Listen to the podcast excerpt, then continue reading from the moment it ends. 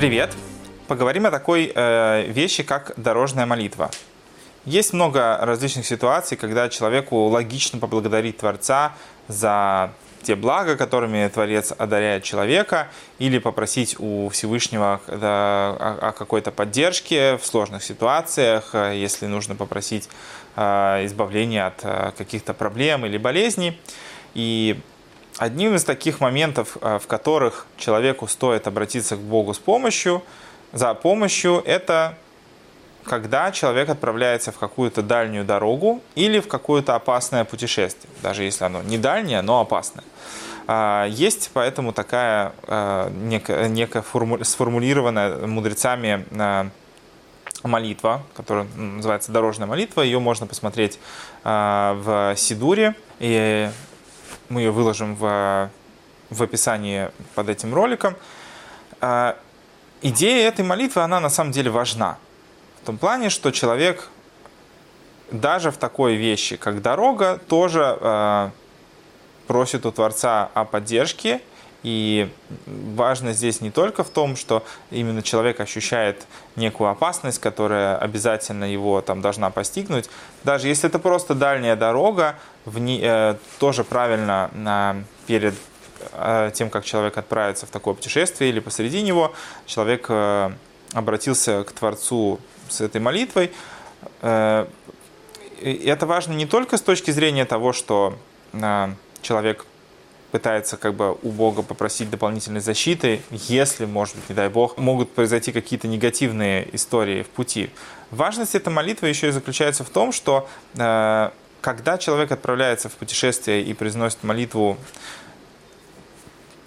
о хорошем пути, этим самым он подчеркивает, что он берет Бога с собой.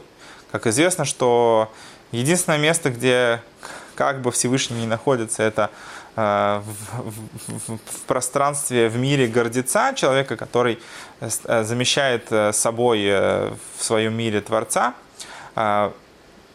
Также, если мы хотим, чтобы Творец поддерживал нас во всех наших начинаниях, важно и в, в путешествии, в том, когда мы отправляемся по каким-то своим делам, тоже подчеркнуть, что Всевышний находится с нами, что, чтобы Он не оставлял нас, поддерживал, защищал нас в, во всем, что мы делаем. А, поэтому эту молитву можно либо носить с собой в, как отдельно напечатанный текст, э, либо носить с собой молитвенник, если кто-то, кто часто молится и носит с собой молитвенник. И важно эту молитву именно говорить. Понятно, что человек может обратиться к Творцу и не обязательно по зафиксированному тексту, да, э, молитва, она работает даже произнесенная своими словами. То есть, если у человека нет, например, под рукой текста дорожной молитвы и нет возможности, например, посмотреть ее где-то в интернете, можно просто своими словами обратиться к Всевышнему с просьбой о том, чтобы Всевышний защитил человека в дороге, послал благословение во все дела и так далее. Э, и неправильно относиться к дорожной молитве которая напечатана на каких-либо барелках или каких-то других, там, а, не знаю, календариках, визитках и прочем, как к чему-то, что человека как бы будет защищать в дороге. Дорожная молитва – это то, что работает, как, бы, как любая молитва, э, работает, когда человек обращается с Богом, а не как то, что если человек возит с собой такой текст, он э, сам по себе что-то что-то делает. Это не какой-то оберег или какой-то талисман – Молитва работает, когда ты э, пропускаешь ее через сердце и направляешь ее ко Всевышнему, а не когда ты просто таскаешь ее в кармане, э, что она типа сама должна работать, а я буду заниматься своими делами. Поэтому важно и в дороге тоже уповать на поддержку Творца, не забывать поблагодарить Всевышнего и попросить у него о помощи.